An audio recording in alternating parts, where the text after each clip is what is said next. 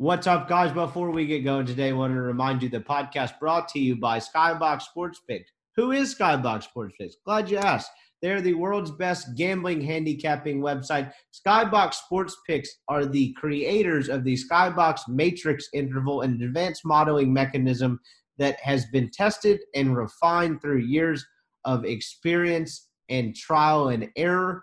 These guys are legit. They came off a 30 unit week at the Masters last week. They hit Justin Rose at plus 4,500 leading after the first round. They profited on head to heads. They've got odds up already at the RBC Heritage this week. If you want to hop on that coming into the weekend head to head, they're on NASCAR. They're on baseball over unders.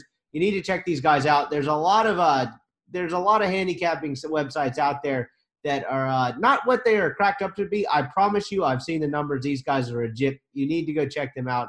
They have a package for you. You can do a daily pass. It's 10 bucks. And with my promo code, not a math guy, 20% off. I think that makes it eight.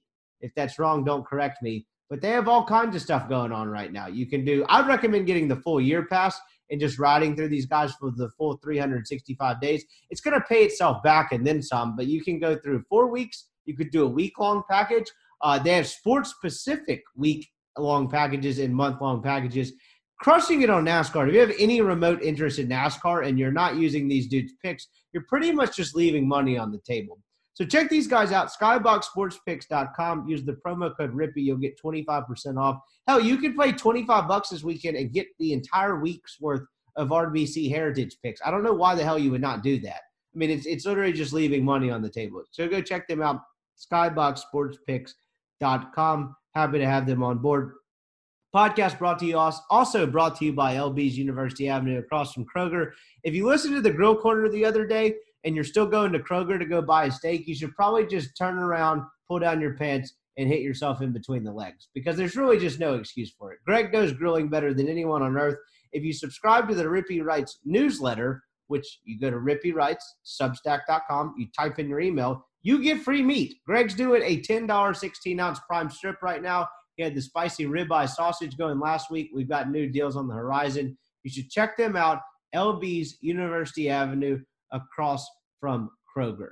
We've got a packed show today. I'm actually doing a two-parter. I'm giving you two podcasts for one. Colin and I did our usual Mailbag Friday. The People's Holiday is back. But I also talked to my old radio pal, Brian Haydad, for about an hour all over uh, all things Mississippi State. We got into some baseball at the end, our old radio days just kind of the state of sports in Mississippi over the last uh, 365 days of this pandemic. Kind of similar to what I did with Borky last week. If you listened to that show, uh, enjoyed catching up with him. But I'm just going to release that uh, after this. So if you're listening to this right now, this will probably be released by then. But uh, I'll release that early Friday morning. So check that out. If you need two podcasts to get you through the weekend, I uh, I got you covered. I'm not a hero, but if you'd like to call me one, I probably wouldn't say no. So We've got a pack show today. Colin and I answered your questions. We got into pitching matchups, what Ole Miss is going to do minus Max Cioffi, how the lineup looks. Is Justin Bench is back healthy? You would hope so. He's the son of Johnny Bench. He's very durable. But uh, anyway, we got a pack show today. Let's go. Rippy Writes with Brian Scott Rippy. Transcripts can be obtained by drinking a fifth of bourbon, ramming your head through some drywall, and then writing down every thought you have.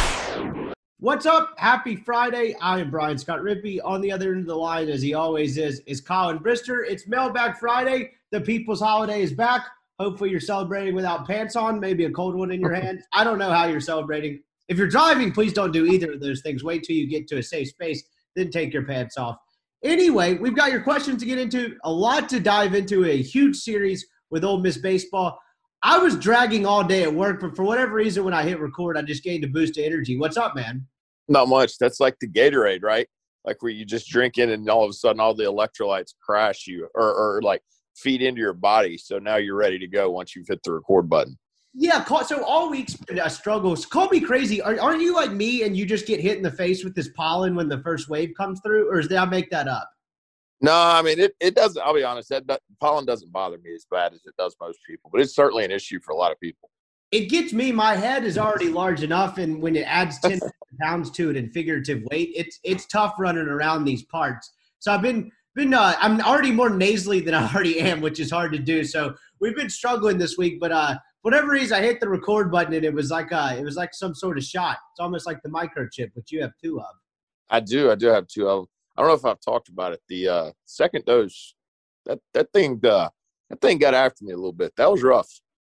Yeah, that's what. Uh, so my girlfriend got it, the second one last Friday, and uh, we had these plans to kind of go into Dallas and meet some folks for like drinks and stuff. I was playing golf in the morning, and I got to like the tenth hole and got a text. It was like, "That's not happening," and uh, Yeah. she did not feel great. But it's weird because, like you mentioned, I remember we recorded like right after you started feeling better. After, if I'm not mistaken, Yeah. after Yeah. the day after that, she was fine. It was literally just about twelve. Yes. She was awake, and it was pretty bad. Yeah. It was. uh I got it about three o'clock on a Monday, and then I felt awful until about nine o'clock on a Tuesday. So yeah, it was real, but uh glad I have it. Um, but yeah, uh, I got a pretty Yeah. wild story about that that I forgot to bring up on the Sunday show. sure. Now, hers was a little different. She gets vaccinated on Friday, and she doesn't start feeling bad until the next day. Well, we go out, and we were going to go have dinner at this little. bre- uh, We're going to get a bite to eat at this brewery and go home. Not do a whole lot on Friday. Well, she gets a text from a friend that uh, had apparently been like DMing or something with Leon Bridges. Do you know who this is? I do not. No, me neither. Me, me either. He's apparently a very famous. Uh, I I don't want to say. I, I don't want to say soul, and it sound wrong. He's a musician that's won of a lot of awards. Sure. Fair enough. Um, Sure. R and B soul. Okay, so I had that right, but like he's apparently big time, big time. They started playing Okay. music when in the cab ride over there, and I was like, oh yeah, I've heard of this guy. Just you know, I like some music, but I'm not a huge into a lot of like I'm not knowledgeable about music. I would say like Sure. exposed to Ole Miss baseball or important things like that. Um, anyway, so uh, there she was like, we got to go meet her. Apparently, this is actually going to happen. We're like, okay, so I start pu- I start slinging them back. I'm not gonna lie. Like I was like, if this is actually gonna happen, we were waiting a while, and uh, he actually showed up. Turned out to be a pretty cool guy. I was apparently just being a jackass. I think he did not want a picture. I took a selfie to send to my dad. I don't think it was the biggest deal in the world, but uh, I was feeling pretty lucid when this happened, to say the least. So we uh, drank a couple beers with Leon Bridges on Friday. There you go. Wow, you uh, you done you done gone. That next thing you know, you'll be hanging out with Luka.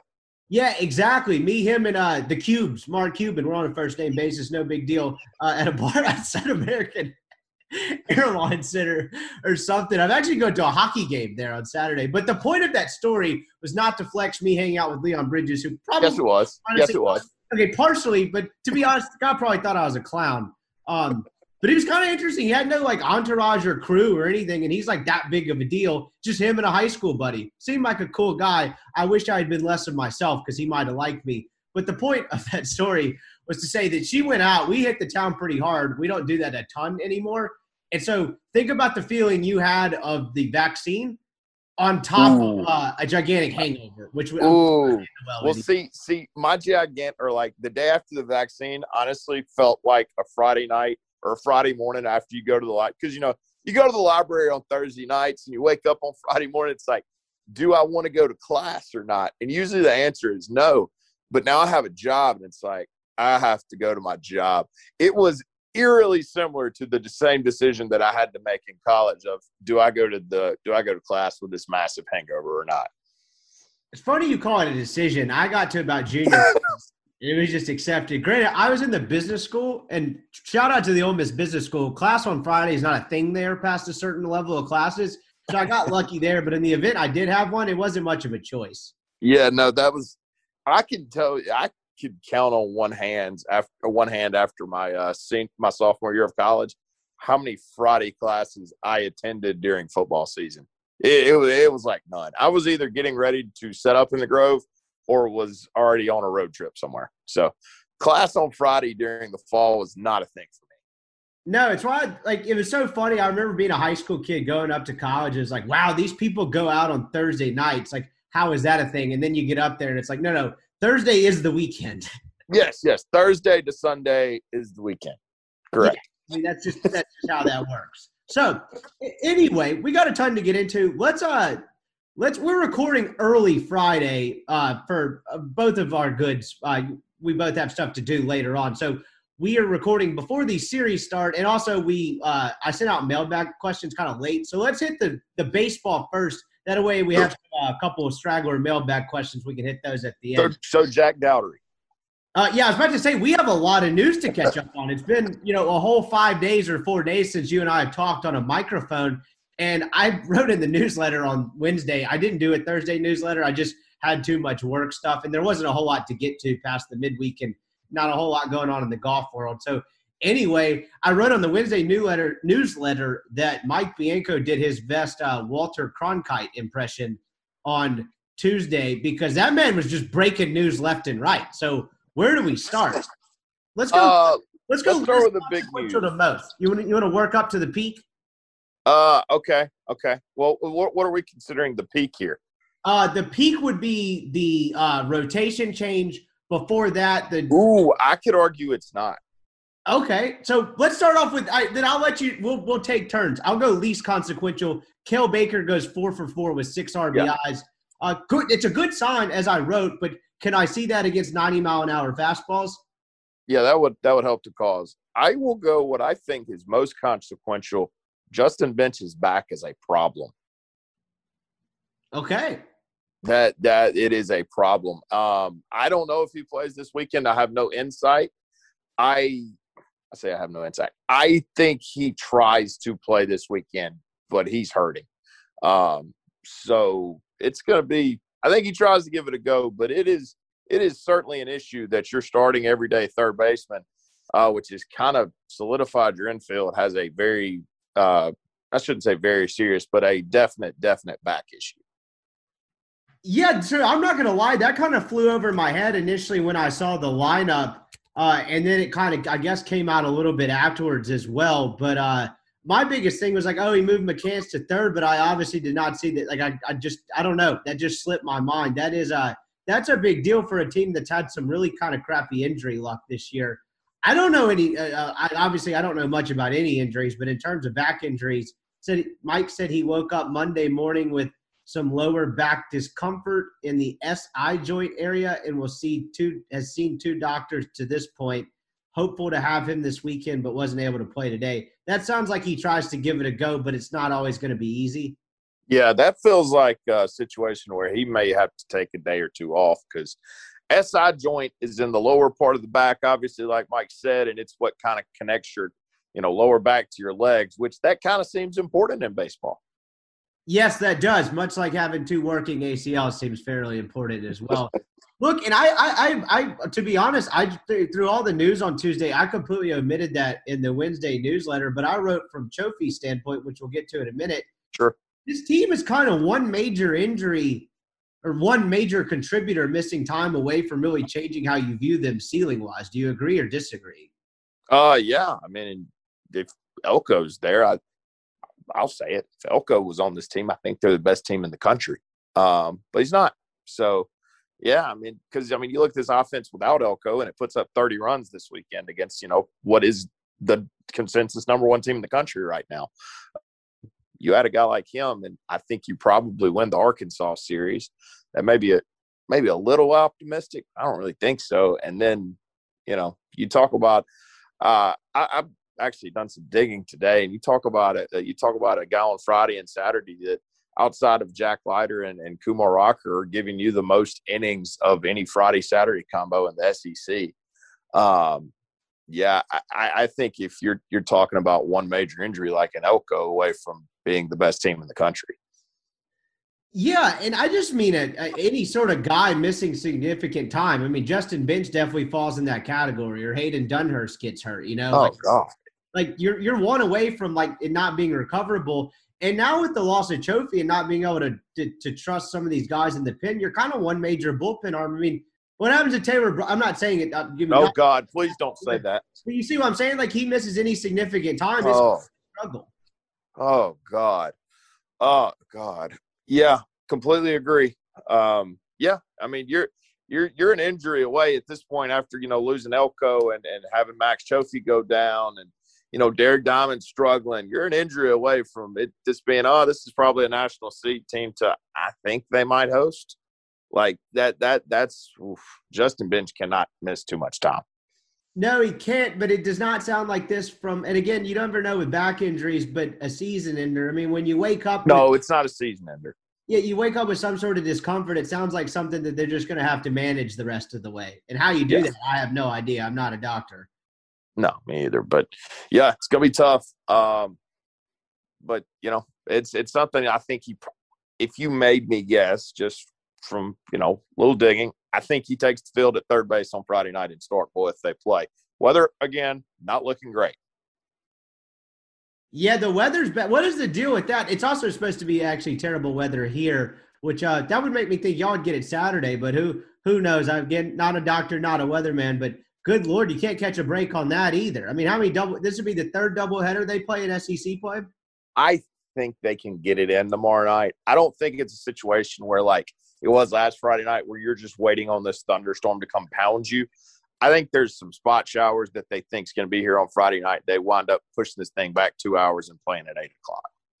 For sure. So let's let's keep raking through this news though. So, but just Sure. on Cael Baker going four for four. Good sign, but I I don't make a ton of it.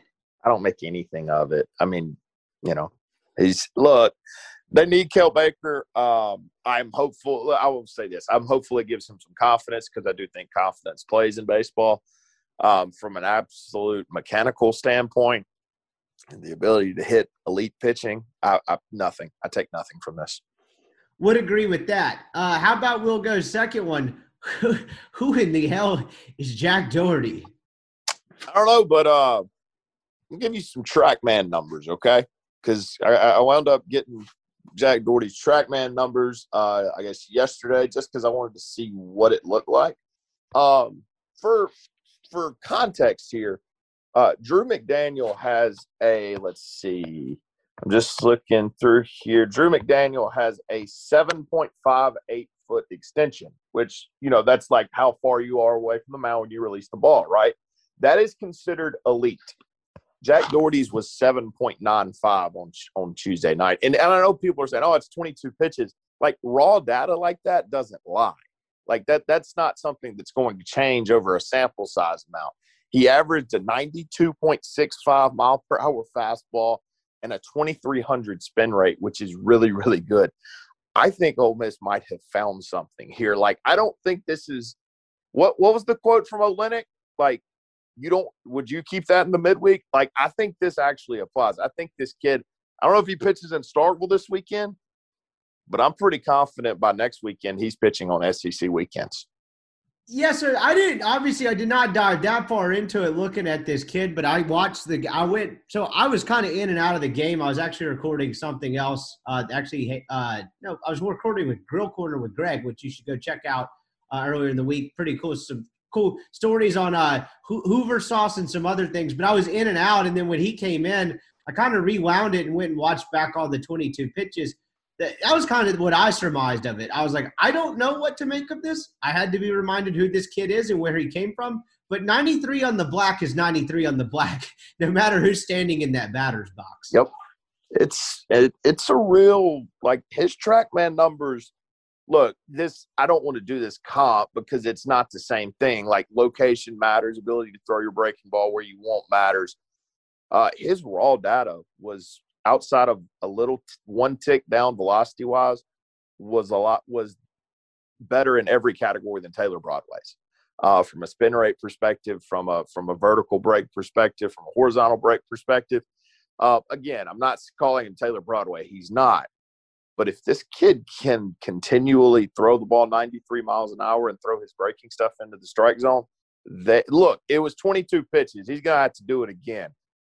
They'd be foolish not to get him on the weekends. I mean, look, people say, well, where was he beginning of the year? Well, he wasn't throwing 93. He wasn't 91 to 93. He was 86 to 88. And over the last month or two, I believe, he's found about four to five miles of velo. And at that point, it's like, oh, this kid can help us. I mean, and Mike saw the game Sunday too. Their, their bullpen's an issue right now. Yeah, exactly. And so that's that's kind of the story with this kid. It was he was okay in the fall, was 86 to 89, and as Mike kind of said in his post game, he just really kind of took it upon himself to go get stronger in the weight room and added some strength and kind of refined his mechanics and refined things with his pitch mix as well. and really just kept working on stuff. And I think part of that was kind of born out of the fact that I think they just assumed he was going to redshirt. And so he was just kind of able to operate on this regimen of I don't have any games to get ready for, so let's just work on getting better and trying to be the best version of myself for 2022 or summer ball or whatever that may be. Um, I just think that clears your mindset when you're thinking, okay, not going to see the field. Let's see what I can work on and see if I can get better in the next, you know, X amount of days or whatever it is, X amount of Sure. And it sounds like it just happened a hell of a lot faster. And they kept coming and coming. And, you know, Mike deserves credit in this as well as kind of digging deep in the barrel to find a spark because, you know, how, even if he was better at some point, how many guys that you planned on redshirting who, you know, were not going to be a factor are you going to debut in mid April? Sure. I mean, it's weird for sure. Um, and I thought, you know, when I saw him take him out, I was like, oh, they're, I don't know who this kid is. They're just going to try to get him some innings. I'm sure he's, I was like, he's, I, I had no clue who this kid was. I was like, he's just a Juco transfer that, you know, works hard like a Pierce Smith. They just you know, want to get him some work. Um, and then he threw a 93 mile an hour fastball on his first pitch. I was like, whoa, like, hold up. Uh, where, where the hell is this kid been? And uh, then he continued to throw 93 mile an hour fastballs. And it was like, oh, this kid might could actually help. Yeah, he definitely. I mean, that's what I think. So, and that Mike got asked about that, and he was like, he didn't necessarily rule it out, but that was again another thing. If you go read the newsletter at rippywrites.com, I basically just put all these podcast thoughts into words. That's what I just put. Look, hey man, if you if this if you're in a rubber game on Sunday in the seventh inning, things are getting a little squirrely, and you've already spent all your usual bullets. I, I promise you, his name is coming up in the dugout at the very least. Sure, sure. Assuming I, I, and I think he will be on the travel roster this weekend after that performance. Assuming he's on the travel roster, I would look. I'm not saying he's first, second, third, fourth, or fifth out of the bullpen, but you get into a situation like you did on Sunday. Uh, I throw him before I throw Luke Baker. That's a good point. And what's weird about it is, is there's no shot he's been on a travel roster yet. No. Like, I don't. I'm not on the beat. I don't really check that stuff anymore. But there's no way. I don't think he's dressed out before Tuesday. Even at home. Because Yeah, I mean, I don't know what red shirts do. Like, if they're not playing, do they dress out? So there used to be a weekend. Uh, you know, hats off to Mike Bianco for just being a saint of human being. You know that there's a weekend where they the weekend before they cut all of them, they used to let all of them dress out. Do you, do you know what I'm talking about? Like the last home I weekend. did not you know this? this. So I- I don't know if this is hundred percent accurate. So please don't take me at hundred percent face value at this. But I had a, a family friend whose kid played for a year, um, and just really kind of wasn't cutting it. Uh, it wasn't a surprising thing. But check the last week before finals or whatever, or whatever the last home series, and see if that dugout gets any bigger. Because I swear that used to be a thing. Be that as it may, that that's irrelevant. What a crazy story! Because this doesn't happen. I was trying to figure out the last kid I could think of that debuted in April, and I Oh, I can tell you. Wait, I was wait. say I didn't have to go very far. It was Greer Holston. I was going to say it's Greer Holston. It, and all of a sudden, I'll never forget. I was sitting in the press box at at Pearl, at uh, the stadium in Pearl Trustmark Park, and State's beating Ole Miss pretty good. I think the game is it's over Yeah. at this point, I guess. And, It's like eight to one. well, Hey Dad turns around and tells me, he goes, "I thought you told me this kid had the yips," and I looked up, and it was Greer Holston. And I was like, "Oh, he does." I, the Buckeye Yeah, Bucks- absolutely does. Here, come, here comes 81. Yeah, I was about to say, well, he was actually fine, but granted, you're never trusting him in a game. I, I can't remember anything like this. If this kid does in fact turn out to be a story, I can't remember anything similar to this. No, I can't either. Um, Parker Caracci was still discovered by the third weekend, even though oh yeah, I mean he was he was pitching. I went and looked at his stuff today. He was pitching four innings in their first weekend against Tennessee, uh, first SEC weekend against Tennessee. So yeah, I mean, no, I can't remember anything like this. But look, he's gonna have to do it again, I think, before they trust him on an SEC weekend. But I think that stuff's real. like I just look, and, and location is something that can come and go. I mean, if he's not able to locate, you're not going to run him out there on SEC weekend. But you know, if he's able to consistently prove, hey, I can throw the fastball in the strike zone, I throw a slider in the strike zone, you'd be kind of foolish at this point to not give him a chance. Tell you something else, and well, I'm sure we'll get to Mississippi State this weekend. I, look, I, I I like Mike Bianco. I think he's a really good coach. I think one of the flaws he has is he gets his bullpen, and that's his bullpen. And by God, guys. yeah, he's not going to deviate from it. Brandon Johnson should pitch. He- He should pitch a lot because that stuff's real, and he's able to throw strikes. And I, I do not get the uh, why they've not used him more. Okay, so I agree, and that's uh that's kind of something you've you've been able to, or I say you, just a collective you have kind of been able to get on to Mike for, particularly in the past. But do you think the fact that he's you know throwing a Jack Dougherty at you know mid-April and pulling the red shirt off just to kind of see is a testament that he's probably willing to try things he wasn't three years ago? Sure, I, I and absolutely, I 100% agree because I don't think this is a thing three years ago. Oh, Um, but my thing is, you've seen Brandon Johnson pitch all year. He pitched in the first weekend against Texas. You went to him on Sunday against UL Monroe. Like this kid isn't new. So what do you see in him as to why he couldn't have gotten in the game on Sunday? You know, I, I don't know. I every time I watch him pitch, I just think that that's an SEC reliever. So Yeah, absolutely. And I think you're so you know we I hated that it didn't work out the way it did because I was going to take a gigantic ass victory lap on Braden Forsyth uh, had that worked out in their favor on Sunday because he actually pitched okay. Like he was fine. And you know, Sure. it was a disaster. Like he earned another shot at it. Like he, Sure. he's getting grounded again. And the fact that Mike is willing to do that well, hold on. That was laugh.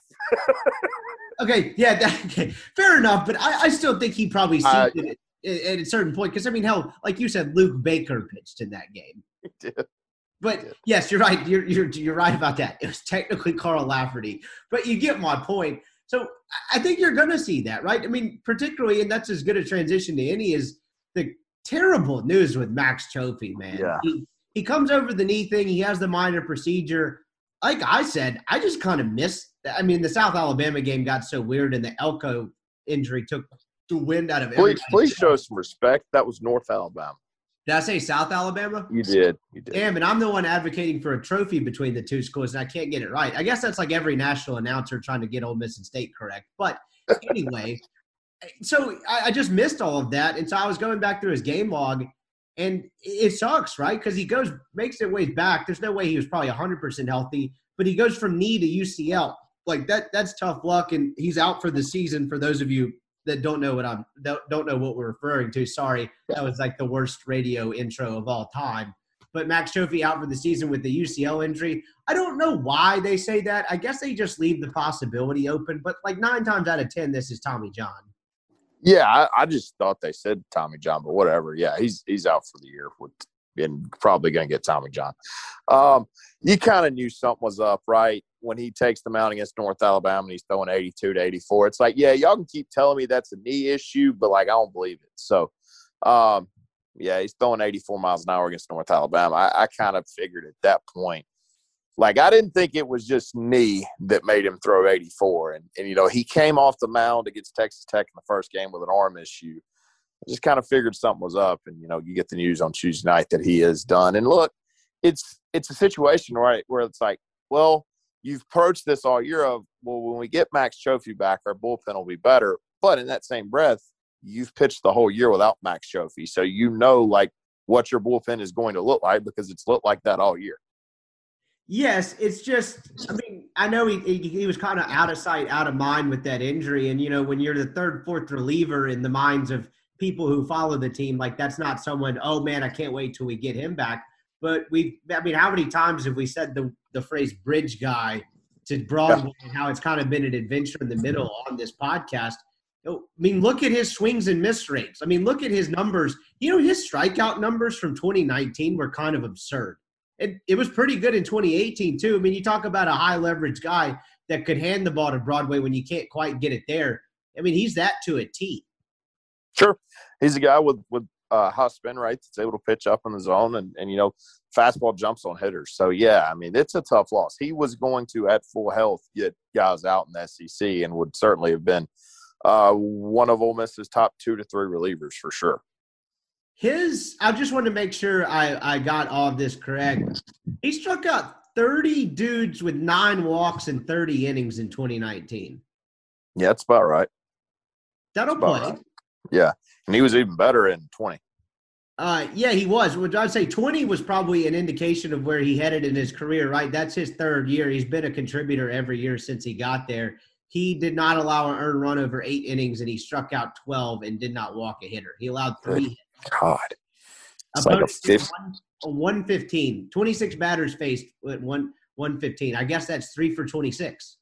That's a fifteen. That's fifteen K nine. Good grief. Yeah, him at full health would have been would have been special. But you know, obviously you're not going to get that. So somebody's going to have to. I'm, say step up. Like there's not a role that's you have to step up into. But they've. I mean, just from a you know logical sense, they've got to find guys in this bullpen that can get outs. It's the it's like you just said. It's the Wes Burton, Brandon Johnson, Braden Forsyth tier of guys. Like they need two of the three at least, and it'd be quite nice if they could count on all three to shove. Sure. Um, you know, and, and I think look, there's there's some ways, right, to mask your bullpen in a way. Like um and, and Ole Miss has done a good job of this in a way. They've done a good job on Friday and Saturday. But like you play 27 innings in a weekend, you know, most of the time. Obviously, if you're on the road, you don't win, you c- couldn't pitch the ninth. But usually you're going to pitch around 27 innings. Drew McDaniel, Gunnar Hoglund, um, Gu- Drew McDaniel, Gunnar Hoglund, Doug Nikhazy, and Taylor Broadway need to pitch like 18 of those 27 innings. Like, they, yes, Ole Miss's bullpen is problematic, uh, you know, after what happened last weekend, but like also don't ask them to pitch more than nine innings, and that would probably help. Right. And it's like it's and it's dudes that you thought they would count on that have been really shaky, right? I mean, Jackson Kimbrell hasn't been terrible, but like are you trusting Uh, No, uh, and I don't trust Austin Miller at all. same? I mean- so I mean it comes down to who are you trusting? Tyler Myers? Uh, That's he. No, I don't trust Tyler Myers, but I trust him more than those two. so who do you who do you trust not named Taylor Broadway? I guess is probably the million dollar question. Jack Dougherty. I mean, if you if you want my honest, that Brandon Johnson. I know. Like- but that's that's that's that's probably a great encapsulation of where this bullpen currently is, right? Yeah, I mean, you. I. The, I think the second best reliever in the bullpen is a guy that hasn't pitched in an SEC game this year. When's And the third- period. Did he make the North Alabama? Uh, He no, he pitched Tuesday night. okay, so he pitched Tuesday night. That's why I brought him up. I agree. I mean, I think all those guys are going to have to pitch and, and pitch quite well. And before we get into that Mississippi State series, uh, we obviously one last bit of news. Mike did say, and I think everyone knew this was coming once he was not. He's not the starter uh, listed starter on Tuesday as well. I'll tell you what, though, that leaves the possibility open for his boy to get serious innings because you know who is also not the starter on Tuesday, Who's that? Josh Mallitz. Oh my God. Well, he did pitch. He did pitch twice on over the weekend. I was just kind of hoping it was that. He's getting in the game this weekend. I'm just telling you. No, please don't say that. Please don't say that. Mike has guys like that every year. And uh, now, look, Justin Bench has turned into a great player, but Mike loved Justin Bench as a freshman, and it was not because of the results. And not that Justin Bench was horrible. He had that broken hand, and it's well documented that he comes back from the broken hand, and Mike bunts him in his first at bat. I got a huge kick out of that. Like Mike does have guys that, like particularly young guys, that he really loves, and I, I think Josh Mallitz might have some freshman Justin Bench in him in terms of uh, five man crush. We'll call it that. God, please no. I think he might be right, but I, I don't need that. I do not need him on the mound in the eighth inning of a three to two game against Mississippi State. Don't need that. I'm actually going to the dude on Friday night. Don't need that in my system. Yeah, I uh, I would argue if it was the eighth inning, and unless it's uh unless it's Sunday, that uh your your your guy Taylor Broadway is probably in the game at that Yeah. point. But, uh, duly noted. So, but Yeah. getting to it, the the news was is that Drew McDaniel is going to pitch uh on or start on Sunday for the Rebels in Starkville instead of Derek Diamond. We Sure. knew move was coming. I wrote about this earlier this week. You could argue this is a week too late. You could argue this is four weeks too late. Where, however far we are removed from Auburn now.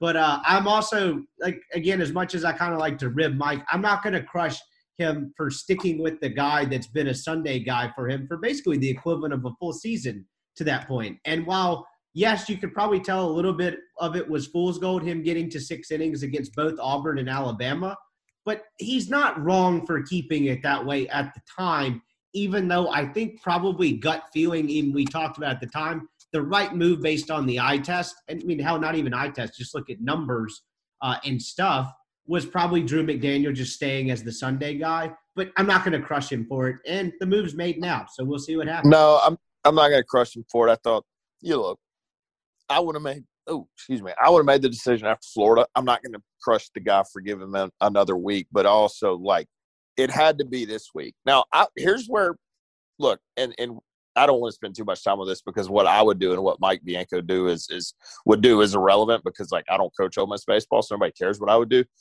There's a part of me though that wondered, is he gonna? Because this is what I would do. I would put TBA on Sunday, and if I needed Drew McDaniel to win a game on Friday or Saturday, I'd use him. And and I'm not saying, and I would let me rephrase, I would not start Derek Diamond on Sunday, but I'd start somebody else if I had to. Like you see, I'm like if I had to use yeah. Drew McDaniel to win a game on Friday or Saturday, I would have used him. And if I had to trot Wes Burton out on Sunday, I'd have done it. That was the only way I thought Wes Burton might not be the Sunday guy. Or excuse me, uh, Drew McDaniel might not be the Sunday guy. That certainly makes sense. And backing up to what you said a second ago, if you really want to get like chapped ass about how late this move came, it, it's oh. not doing it after Florida because that was really the one where I was like, not only did he not do it after Florida, the way McDaniel was used against Arkansas, it's kind of just like, okay, what? I mean, again, Mike Bianco forgotten more baseball than I'll know, but at the same time, what are we doing here? So yeah, move. So and this is I've had this theory. If you've listened to the show for the last month or so, don't you think there's a part of them that provides Mike a little more clarity in the bullpen having Diamond go because you talked about the the the quote unquote our favorite buzzword bridge guy and Max Cioffi not being there. Don't you? And obviously he he was Mike was not Mike was not good at using McDaniel out of the bullpen. I'll put it that way. No. Derek Diamond, the way he projects and the way he seems to kind of fit the mold of the bullpen seems a lot more defined than Drew McDaniel. So it might give him some clarity there. Sure. Um, Drew McDaniel is a guy that I think, look, I think the roles should have been reversed just from what each guy provides you, if that makes sense. Like, I think I viewed Drew McDaniel to go back for to the 2014 team. I, drew, I view Drew McDaniel as a guy like uh, Aaron Greenwood. He's going to give you some length, could probably start. I know Aaron never started, but he's a guy to give you four or five innings. Kind of view Diamond right now as like a Josh Laxer. Like, yeah, I'm going to come in, I'm going to bust it up for five outs and throw 95, and I might throw a curveball, might not. Um, but he's not going to be the guy that gives you four or five innings in relief or, you know, gets you three and a half innings to get you to Broadway. Like, I think he's the guy that, man, for five outs, he's unhittable, but don't ask him to do more than that. So I kind of just think this makes Ole Miss their best, right? Like, yes, you would prefer of Diamond to not give up whatever he gave up in, you know, 1.1 innings last week. But I think Ole Miss at its absolute best is Drew McDaniel starting on Sunday and Diamond being the guy that's able to get you five or six outs in a bullpen setting. Agreed. The thing that I, I, like that comparison, but right now, and maybe it changes because your mindset is so much different pitching out of the bullpen uh, than it what than it is as a starter. And I know that sounds obvious, but it really is. Who is the guy that poor kid a couple years ago that just could not get settled in when he came in. He was a former starter. I think it was Zach Phillips. Was Zach Phillips the kid that just sucked when he came in and inherited runners and Mike kept doing it to him? Uh, I think he did it once or twice, but he was the guy that they moved into the midweek role and was really, really good. No, he was. I remember Zach Phillips well. He's a Texarkana kid, which is where my girlfriend's from, and so I, I talked to him a couple times and knew him pretty well. There was some dude that was just not well suited for that. Mike kept doing it, but that's not really relevant here. I guess what I'm saying is I don't dislike the Laxer comparison, but with the current version of what we've seen from Diamond, is yes, high velocity. Yes, he could get you five outs, but at the same time, if he comes on and he inherits two runners and it's a four to two game, I don't like the per- it, it's just a percentage I'm making up in my head. It seems like a much higher likelihood than other guys that that ball's going to go 380 feet over the fence. Well, sure. Um, and I don't think, you know, Derek has a ton of confidence right now. I don't know how you could after you kind of get, you know, beat up against Arkansas and don't pitch well against Florida. And really, I mean, if you want to get honest about it, didn't pitch well against Alabama. Um, sure. I, I think that's fair. But I also think – uh, I think that's something that's correctable. That's something that's fixable in the short term too. Like I, I think that Derek Diamond, by the time uh, May first, May fifteenth, whatever your, specific day in May is, May is rolls around, think he's a guy that's perfectly fine in a bullpen setting. Yeah, I mean, hell, if the injury bug keeps up, he might be the Friday guy. I can't. I, I won't do that to all the listeners out there. let's. Uh, so with that being the case, it, I, I cautioned. I did a solo bit after Greg's podcast on Tuesday, and I kind of cautioned people against saying, "Okay, Sunday's fixed now," because while I think you'd have more confidence in um, in Drew McDaniel and him going and making the switch, just because it's really just gone stale, and they're obviously the results have not been good with Derek Diamond. But if you look at the numbers, other than runs allowed, it's it's really hard contact is the difference between those two. The sure. numbers are not all that different. The walk numbers are all that different. It's the amount of runs that have crossed the plate and the amount of hits. And I know that sounds simplistic, but like most of the other numbers are uh, are really not like not that dissimilar between the two of them. It's just that Drew McDaniel's been able to strand runners because he, he's missed a lot more barrels uh, in timely situations or generated soft contact. To where I mean, how many times you seen Derek Diamond kind of waste a barrel, get two guys on? Okay, it's out here. He's it's a it's a double or a home run, and it just all comes all comes collapsing down. Does that make sense? No, absolutely. Um, so yeah, uh, you know, he gives up obviously the two back breaking home runs really on uh on well uh you know Sunday that you know obviously not good. Um, but yeah, it just kind of feels like for whatever reason he's not able to make the pitch to get off the field. Like even after you know they go down five to nothing or whatever, three to nothing. I can't remember what it was when he left. It's like okay, if they get out of this three nothing, it's fine. Right. But he just yeah, and he just couldn't get out of it three to nothing. And it's like Christ, now they're in trouble.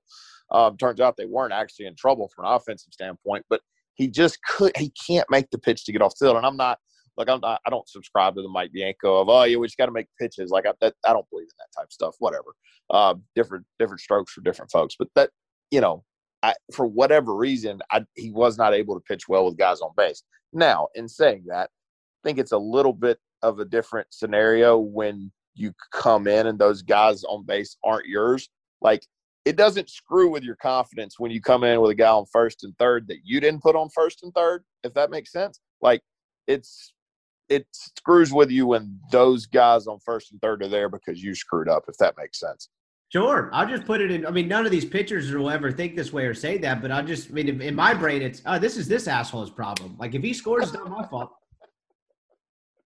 Yeah. Like, no, they don't think like that. But yeah, I mean, which is probably why I was never good at team sports. But anyway, go ahead.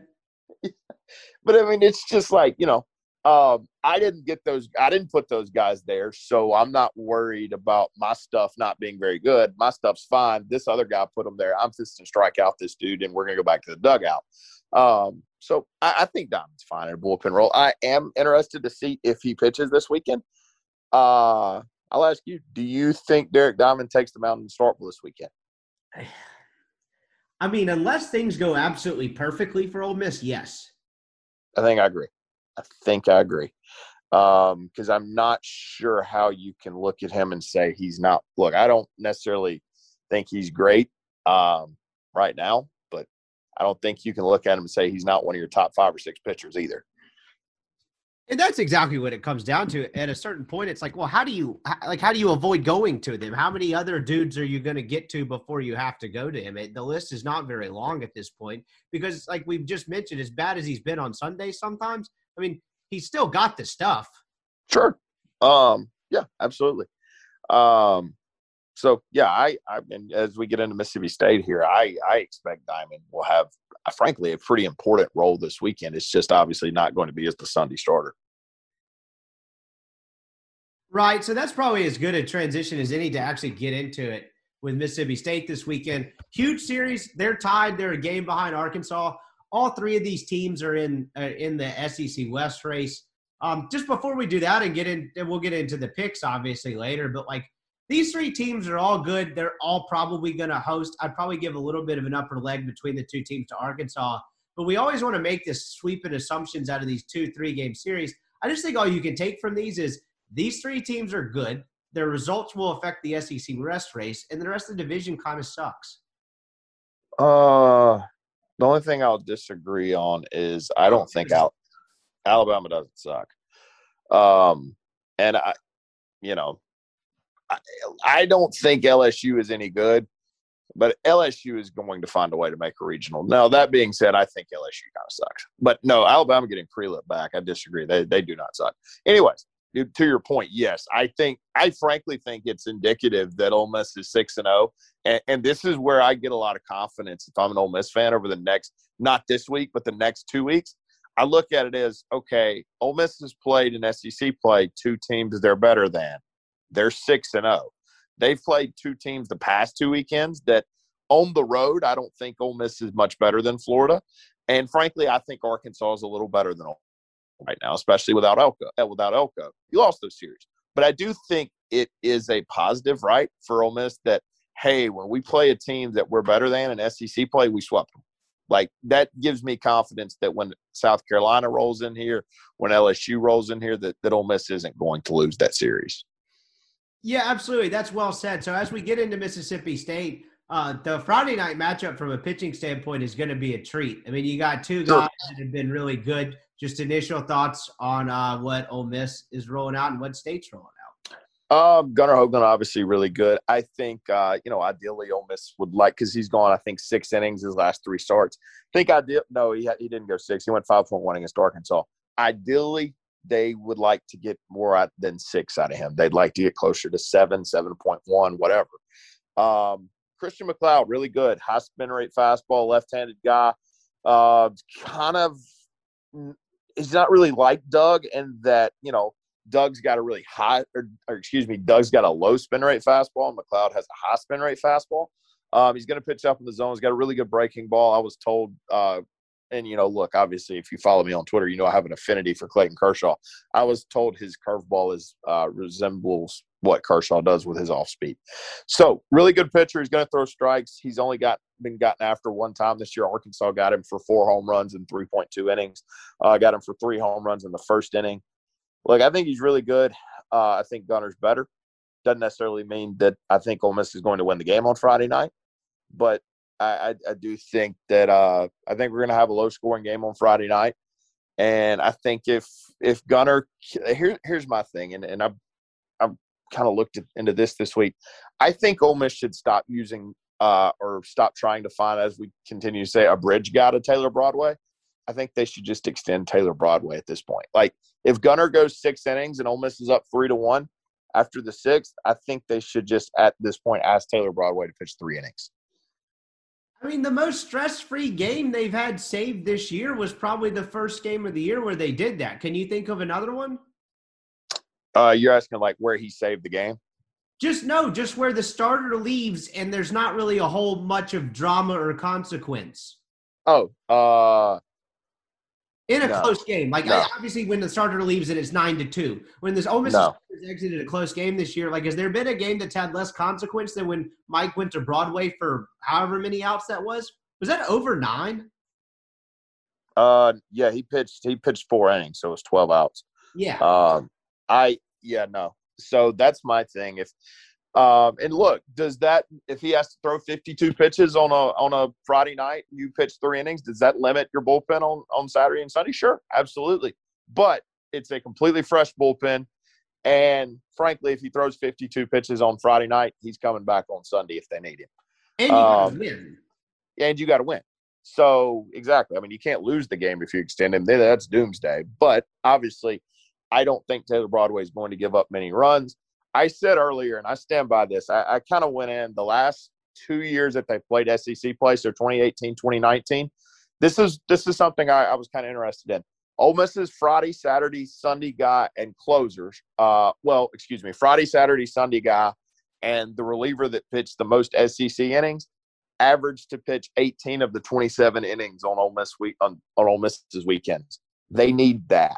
And if Taylor Broadway and Gunnar Hoglund can knock out nine of them on Friday night, that really sets you up, in my opinion, for the rest of the weekend. Now, look, am I saying if Ole Miss is up seven to one on Friday night and Gunnar needs to come out after the six because he's 103 pitches, they should run Taylor Broadway out for three innings? No, God no. But if it's three to one, if it's four to two, absolutely. I think I think finding this bridge guy at this point is just counter. Like if Ole Miss goes to Taylor Broadway on in game one when Gunnar had to come out, they throw him the rest of the game, and I think they win the baseball game. And I don't really think there's a whole bunch of stress in doing so. Um, so I, I think it's time for them to extend Taylor Broadway. I agree with that, and you kind of already gave a pretty good scouting report there. on Christian MacLeod. Two really good strikeout guys. I mean, I think MacLeod's got like 58 and 36 in the third, and obviously Gunnar's got something stupid like 78 and 49 innings or something. Sure. Really good. I, told you know I talked to Hey Dad, and I, as I mentioned at the top of the show, I'm giving the people two podcasts today just because I wanted to talk to my old pal. hadn't talked to him in a while, and we talked a lot of different stuff, but did some baseball at the end. I think that's the key to this game, particularly the first two days is can Mississippi State get Ole Miss's starting pitchers out in the fifth ish inning versus letting them go six and have nine outs? And it, like I mentioned to him, that sounds like you know a small thing or a small difference, but in all actuality, that gap between nine and twelve outs, or you know whatever you want to call it, nine, 12 outs, thirteen outs, is is huge for Mississippi State Ole Miss because it has like what you just talked about extending Broadway is because it's been such an adventure for Ole Miss to find those outs up to him. And so I think that's where the game's won and lost because you put it to you this way. You talked up Arkansas's closer last week, Kopps or whatever his name is, sure. right? If Landon Sims comes in the game with the lead, the game's probably it's over. over. It's, definitely the game's over. Have you seen his numbers? Yeah. Now It's- we'll say for the people out there, just just I, I just find this incredibly Yeah. interesting. He has pitched 21 innings this year. He has struck out 43 hitters. He has allowed one earned run on 10 hits and has walked seven. That'll hunt. it'll hunt. Here's what I'll tell you. I talked up Kopps last week and Ole Miss assaulted him. Um it's probably over if he comes in with a lead. But after last week and what they did to Kopps, I'm not gonna just completely write off their ability to hit him. But you're right, that, that guy's a stud. Um and, you know, he obviously has a, I can tell you Landon Sims throws 93 to 96 and it's high spin rate and it that thing's on plane and it's real tough to hit in a two to three inning setting. Now the thing with here's the thing with Landon Sims, he has not pitched multiple times in a weekend this year, and I don't think you can ask him to do that. Maybe at this point, he's a guy they're going to extend. So you know, if Ole Miss is down two to one in the sixth, um, and MacLeod's at 96 pitches, they have no problem putting Landon Sims on the mound and asking him to get 12 outs, and he might just do it. Yeah, I agree. I mean, that's that's disaster scenario for Ole Miss. Moving to Saturday, uh, find it shocking. Haydad thought State had the advantage on the hill. I uh, firmly disagree. I think Ole Miss will have the advantage. I think Bednar's good. I think his numbers have been okay. Um, I say okay. His numbers have been good. He doesn't walk anyone. He strikes out a lot of guys. He's been pretty good, but I still would like Ole Miss's chances uh, with Doug on Saturday because ever since, particularly, he's been moved to Saturday. That's my kind of like fighter Badler theory. And Bednar has some of that in him. He has some Doug in him when it comes to that. But uh, I would take my chances with Nikhazy in this one. It's just how does Ole Miss's bullpen look at that point? Sure. Um, I mean, from a pitching, starting pitching perspective, Ole Miss is better on Friday and Saturday. Uh, Jackson Fristoe has been perfectly mediocre in SEC play. Um, so, I mean, whatever, however you want to gauge, uh, you know, Drew McDaniel, that's fine. But no, Ole, Ole Miss has an advantage from a starting pitching standpoint. Look, MacLeod's good, like you said. Bednar's good. Uh, Ole Miss, like, Ole Miss has a first round pick and a guy that I think is a fringe first round pick. I saw a mock the other day of him going of Nikhazy going 28th to the Padres, and that while it shocked me, it's like, well, that kind of makes sense. Um, so no, I look outside of one team, frankly, in this country, I think Ole Miss on Friday and Saturday is is got a pitching advantage. Now that doesn't mean you're going to win the baseball games. There are a lot of, lot more parts than starting pitching, but that's certainly a big part of it. But yeah, I completely agree. On Saturday, Doug Nikhazy, I think, is better than Bednar, and I frankly think Ole Miss matches up well with Bednar with how they hit, what they do. Like, yeah, he's a he's a hard throwing right handed pitcher. I don't think that's I don't think that's how you get Ole Miss out. Like, yes, I think he's going to have a successful day. I think you tell me he goes six innings and gives up two runs, I'm not shocked. Um, but I think if he goes six innings and gives up two runs, Ole Miss is going to either be leading or tied because I think Doug Nikhazy is a very, very tough matchup for Mississippi State. Yeah, and then you get to Sunday, and if it's one-one on Sunday, I mean, just kind of it kind of depends on what lens you view it from, like what team, what has what kind Um, in the bullpen. You mentioned Fristoe's Sure. been aggressively average, but that's worked for them because you know, I mean, you talk about not having an answer on Sunday. Eric the Wild Thing Cerantola was horrendous for them, and like they can't get him in a game now, and so you know, Fristoe being exec- aggressively mediocre has has actually done wonders for them. It seems. No, no, no. I, I, I don't mean that as a slight. Like Ole Miss right now would kill for aggressively mediocre on Sunday. Exactly. That's a good way to put it. Um, what I mean is, I don't think Jackson Fristoe. And look, going to eat these words. If you're a state fan listening to this, I'm I'm very readily aware of, of what has happened the last few times Ole Miss and Mississippi State has played played baseball. I have a tough time believing Jackson Fristoe is going to hold down an Ole Miss offense. Like really hard time believing that. So we'll see. Um, I just and, and frankly, this is why I'm going to pick Ole Miss to win the series. And a little bit of it is I'm an Ole Miss fan, and I'm not going to pick them to lose Mississippi State unless it's just obvious they are. Number two is I think I have a very hard time believing that Ole Miss is going to go 0 and 2 in their first two games with Gunnar Hoglund and Doug Nikhazy. You're going to frankly have a hard time convincing me Ole Miss is going to go 0 and 2 against anybody. I think Ole Miss being able to hit the baseball the way they do with two pitchers that I think are pretty equal on Sunday starting, I think their offense gives them an advantage on Sunday. I agree wholeheartedly because that's a good transition to what I was about to get into. State's a weird offense. They're mediocre in pretty much every category. I I know numbers people hate timely hitting, but this team, this group does not really do anything aggressively well, but they're a top three team in runs driven in in the conference. Like when they get dudes on base, they capitalize on their opportunities. They're an opportunistic offense, but they're not one that's scary.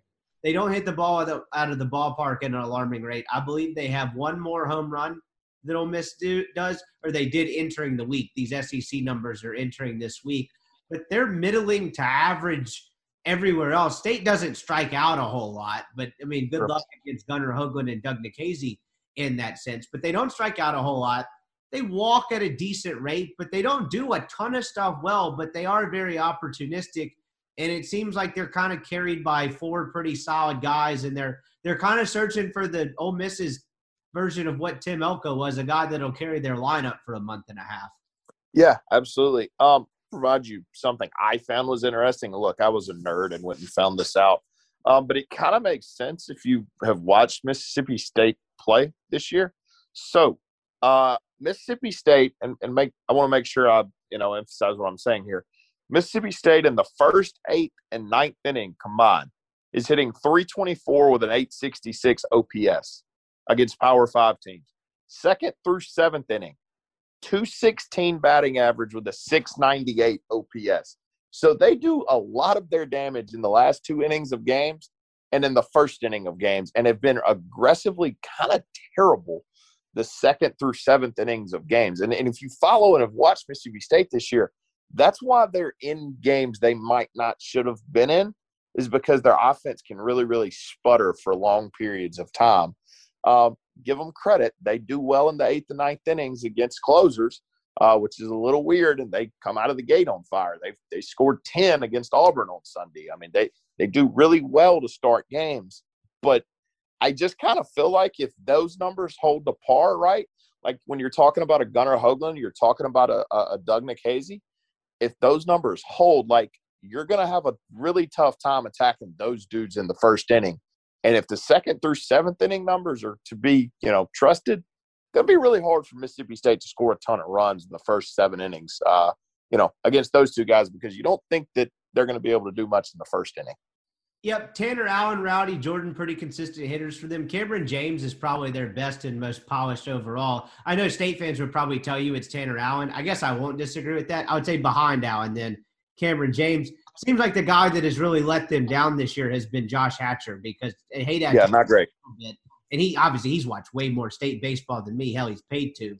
But Wolf has he been rough, and that's probably we're talking about a middling offense in this league. Is Josh Hatcher was 85% of what they thought he was going to be this year. They're probably a top four offense, top five offense, to where they're now Yeah. in that sixth, they're in that seventh, eighth range, I would say. Yeah. Um, yeah, I think that's fair. So, yeah, uh, you know, they're playing Lane Forsythe at shortstop, who had a good game against Arkansas State, hit a home run, hit a big double for him, but um, not really providing a ton of offense in SEC plays. I think he's hitting actually 300, but I think he has a sub 700 OPS in SEC play. And you talk about a guy like, uh, you know, Tanner Leggett or Scotty Dubrule, who, who have not been real productive in SEC play. Uh, you know, look, they've got guys like you mentioned, Kamren James, really good player, Tanner Allen, really good player, uh, Rowdy Jordan, extremely good outfielder, really good switch hitting guy. Um, In a kick-ass name. Sorry, go ahead. Sure, sure, but um, there are some holes in that lineup too, where you know, I I don't think there's going to be a ton of runs scored from the Mississippi State perspective this weekend, just because I think Ole Miss's pitching matches up well with what they try to do. Um, so yeah, I, I, I think look, State's got some players on offense. They would be the number six team in the country, number four team in the country, wherever the hell Kendall ranked them too high this week. Um, but you know, I, th- there is a lineup, you know, deficiency at times, and I think Gunnar Hoglund and Doug Nikhazy are really good, and I think they'll be able to exploit that. Agree, and that's probably what this series comes down to. Is State has a pretty, to this point, a pretty decided advantage in the pin. So if you know, if sure, the game Ole Miss is kind of screwed, but the, at the same rate, you know, Ole Miss probably has pretty good advantage starting pitching, advantage offensively. But you know, if you're in a three-three game in the seventh for two days, and we talked about how much better and how good State is in those later innings. Uh, you know, if you're three-three in the seventh or eighth, depending on who's out there, you're probably not liking Ole Miss's chances uh, in the bullpen with the way State has kind of gone against opposing bullpens late in games. Whatever that may be, it's hard to put your finger on it and quantify it. But we're 32 games into this thing. Give them credit; it's certainly true. So that's probably what this ends up coming down to. Ole Miss needs to hit the ball and get linked out of their starters, which I just felt like a football coach saying we need to execute better. We need to tackle. Um, no, but yeah, you're completely right. Look, I think Ole Miss needs to be, you know, get out early in games because, like you said, there's a there's a monster hanging back there in Landon Sims that Ole Miss will have a tough time against if he comes in late in the game and is only up, you know, and is up a run or two. I mean, Ole Miss is just going to have a tough time against him. Now, look, I said that against Kopps last weekend, and Ole Miss assaulted Kopps. I mean, I, I can't remember exactly what his number is, is, but he pitched six innings last week, and I think Ole Miss scored five runs against him. Um, so, you know, they, they've gotten after guys that have been unhittable this year. But, you know, I, I wouldn't I wouldn't make want to make that something you have to do on a weekly basis either. All right, let's make our picks. Uh, we'll start with this series. I swear on my life that I am going to add up the three week total and put it in the newsletter tomorrow. Not my fault this time. I hauled ass to get home from work to where we could record in time. So this was not me being uh me being a a slapstick this time. I promise. Let's make our picks. I'll put them in a nice little chart or whatever, and get our numbers on the year uh, in the newsletter in the morning. Uh, but let's go ahead and roll through it. Why don't we? We'll start with this series. I think I'll go Ole Miss too. Um, and then closing thought on this: Ole Miss needs this for their confidence, man. They haven't beaten an elite level team yet in a weekend series, and I just, I don't just, I mean, again, the team's still going to keep playing. They're still going to be fine if they lose two or three. But this feels like a big one from a confidence standpoint. Sure, I completely agree with that. Um, I, I think I agree with it more in the fact that, like, if they are able to get this, I think they're going to go on some big run because I think they're playing three teams that, frankly, aren't really near their level. So if you're able to get this one, you're able to be 10 and 5 after 15. Uh, I think that's really good. Like you you mentioned they're going to keep playing. They're going to be fine if they lose too. But I think this weekend gives you an opportunity to be a springboard uh, into the back half of the schedule, which obviously is not near as tough when you're talking about Texas A&M. You're talking about LSU. You're talking about a Georgia team that yeah they'd be Vanderbilt, but it's not it's great. Uh, as far as picks, I think Ole Miss wins on Friday and wins on. I think Ole Miss wins on Friday and wins on Sunday. Fair enough. I'll go. They back end it Saturday and Sunday. Oh God, Saturday would be miserable if they lose Friday night. Just to be different. Uh, can I interest you in Kentucky, Georgia? Hmm. Kentucky win. No, I can't do it. Georgia wins too. I yeah, hope I was going to say the same thing. I don't think. I think the cat's out of the bag. Kentucky was about as fraudulent of a five and one as you could possibly get. Missouri, Florida. I'm going to go. Uh, Florida three. What? Florida three. Okay, no, I'm going Florida two. You know how many conference wins Missouri has this year? Uh, yeah, I can figure it up. It'd be Four. one, zero, two, one. Yeah, four, four and eight. Okay, well, they, it's hard to go six and twenty-four if you have five after this weekend. That's a good point. You trust Florida to sweep anyone right now? I, I we agree. We made so much fun of Missouri, but oh, I mean, it seems I'm getting bad vibes out of the, the, the Gators. Where's the series? Uh, Gainesville.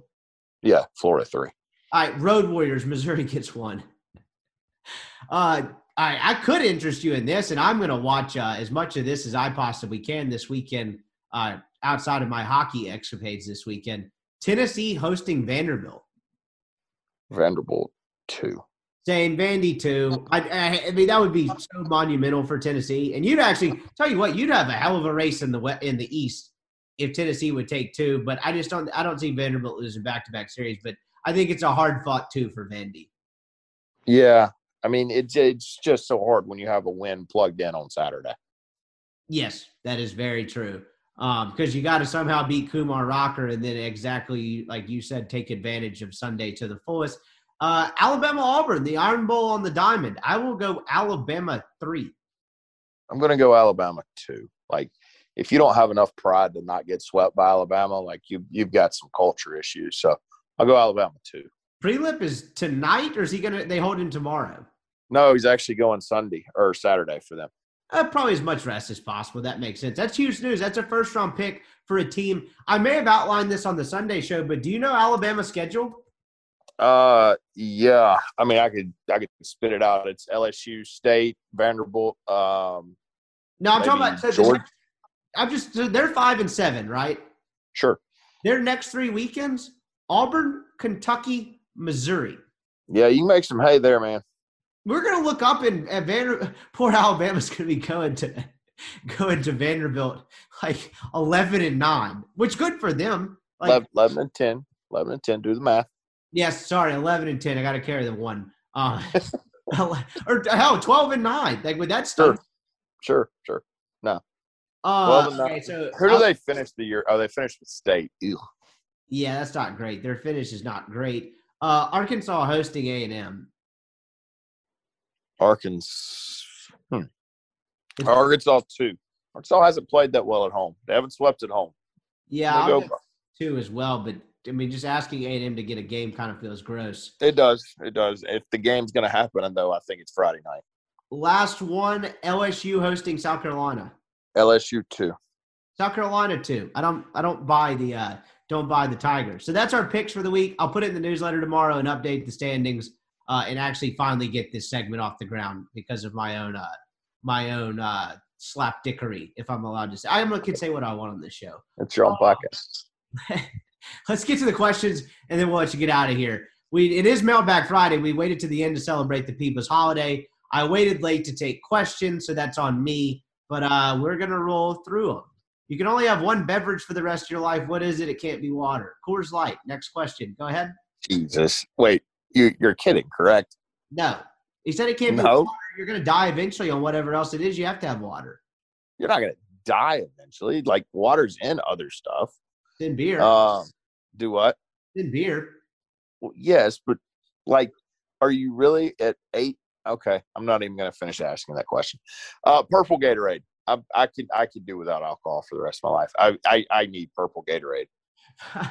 Fine, non-alcoholic. I will actually go the the light blue Powerade Zero. That's kind of a weird one, but I hate the rest Okay. of Powerade Zero. But that one's pretty good. Okay, okay, but yeah, I'm I'm going Gatorade purple. I love some purple Gatorade. And man, I don't I, I know it's not good for you, but damn if Gatorade doesn't make you feel good.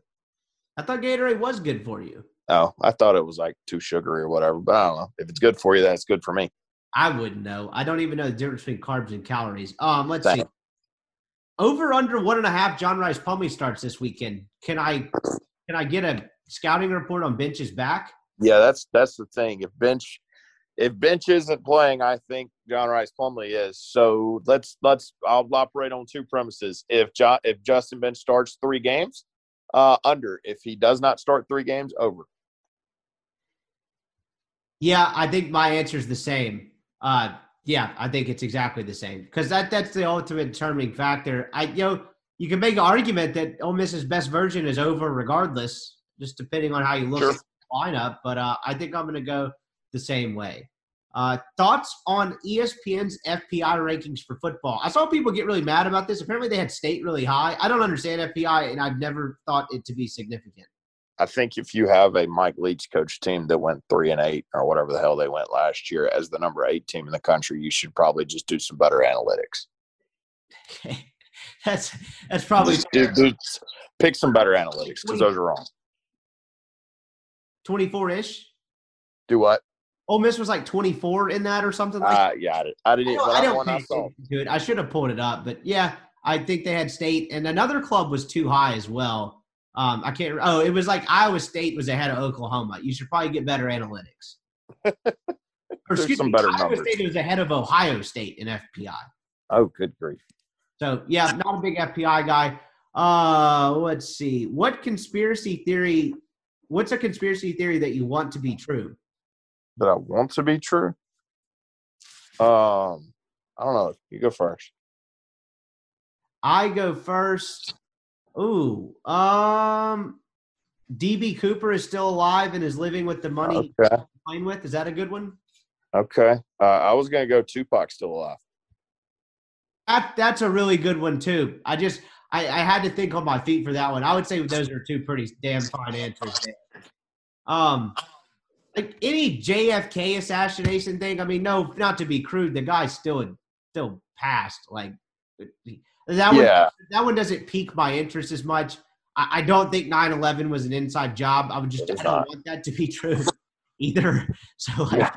the- these other ones are just not piquing my interest. I kind of like the uh the, the little mystery element that's a little more harmless. So I, I like that. If Tupac was still alive, that'd be pretty cool. Uh, there's another guy people think is living in Brazil. Who is it? I can't remember. I have no idea. I've not heard this. Ooh, I'll if I if it comes to me, I'll mention on another show. But uh, good question. Would you rather gain 100 pounds of fat or lose 15 inches of height? Well, I think I'm pretty well spoken for. I'll go with the fat because uh, that would be a rough scene if I lost 15 inches of height. I think I'd have to go go have to go height. Hundred more pounds would might kill me. So yeah, I, I'll just be a midget. Be careful That's what you wish for. I mean, I'm I'm five ten ish. I would be five. Uh, yeah, yeah. I'll just be a midget. Fair enough. Uh, it's pretty fun. Anyway, um, we only had one left, I think. Did anyone try to make you play start out playing golf right-handed? Who's your favorite left-handed golfer? No, when I was a kid, like my dad, like I think tried to get me to do things right-handed, but it was just it was very clear it wasn't happening. So he never bought me like a right-handed set of clubs or anything. I'll tell you what though, back when you and I were kids, um, I like barely, barely missed like the peak of the U.S. kids uh, golf series, to where those those were like like that was kind of what made junior clubs, particularly for left-handers, mainstream. So junior clubs were harder to find, uh, particularly left-handed ones. So it was actually really hard to find left-handed clubs when I was young, young. By the time I got to like nine, ten, wasn't really much of a problem. So I didn't like affect that much. But no, I wasn't like Mickelson. Uh, you know, Mickelson's right-handed in everything he does, and the only reason he's left-handed is so he can watch his dad swing from the other side, face to face. Did you know that? I did not know that. He does everything else in his life right-handed. But if you think about it, when you're lined up next to each other on a driving range, if it's righty versus lefty, you're facing each other instead of back to back, or yeah, back to front, whatever. Wow, that's weird. Yeah. So uh, nice little tidbit for the day. Um, I think that was the last question we had. No, excuse me. My uh, my guy over. here- Oh, never mind. We had two more. Uh, is the defense going to improve enough to allow the football team to win nine games? Ooh, nine games. Um, so that involves four and zero non-conference, Mississippi State, Arkansas. Yes. Do I think they win nine games? No. Do I think the defense is the reason they don't win nine games? Also, no. Yeah, I Does that make sense? I think you kind of took the words out of my mouth there because I think I just I think they have to be better defensively, and so you know what they won five last year, which is eight in a normal year. Right.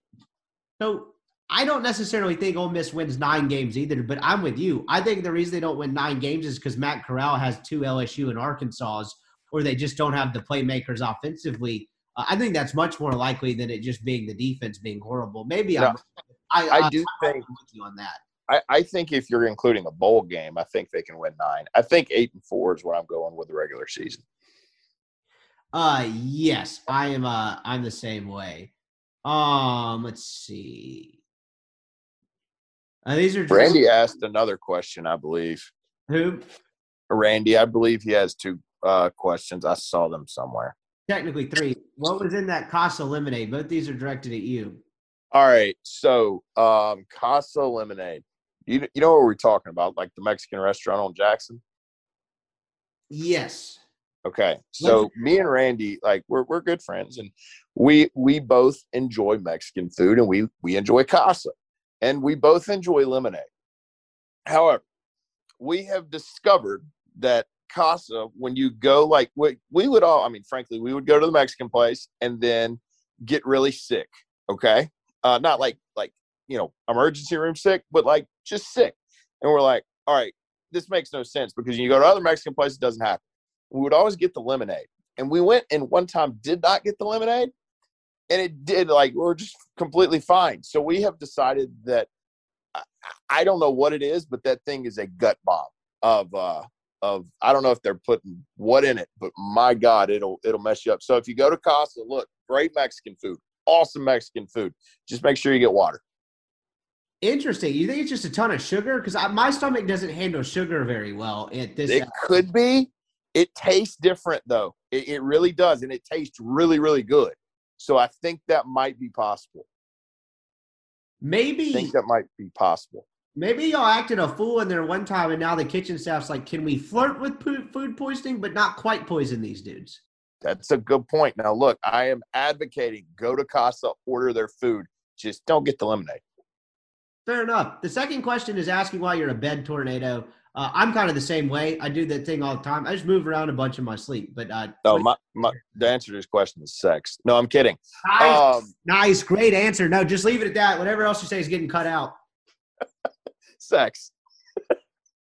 uh, let's see. That was our guy, Silly Man, Chili Man had one more. Oh, uh, you and Colin Brister get the chance to do an hour long interview with current athletes in the NFL, NBA, and MLB. Who do you pick and why? Uh, yeah, really good question. So you would have to do NBA. I'll, I'll give you NBA. I, I like. I don't even follow it enough to have an opinion. NBA. Weird answer, but I think Jimmy Butler.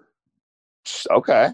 Because he like seriously in the uh, throughout the entire interview might kind of treat you like an asshole, but he's going to tell you exactly what he's thinking. I would actually go him or Rajon Rondo because they're the same way. Like I, I mean, hell, I've spent three years with Mike Bianco. I don't or five years. I don't mind if you're kind of an asshole to me, as long as you tell me the truth. Which uh, Mike didn't always. Anyway, I'm not getting into that. Um, but the both of those guys are kind of dogged mentalities, and you know, most people, most anyone you read about. I mean, Rondo, for all of his flaws, is like quite literally a basketball prodigy. I mean, you talk to LeBron James or anyone, they're like, holy shit, that guy's basketball mind is like a beautiful mind. It's out of control. So I feel like both of them would be interesting interviews, and that's probably not the answer you were expecting. Uh, no, that wasn't the answer I was expecting. Um, baseball, I'll give you a weird one. Shohei Ohtani. I, I just want to know like what it's like to be the best athlete in a sport. I don't and, uh, at all. I I would really like to talk to Shohei Ohtani. I'll go uh, Trevor Bauer. Okay, yeah, he's number two.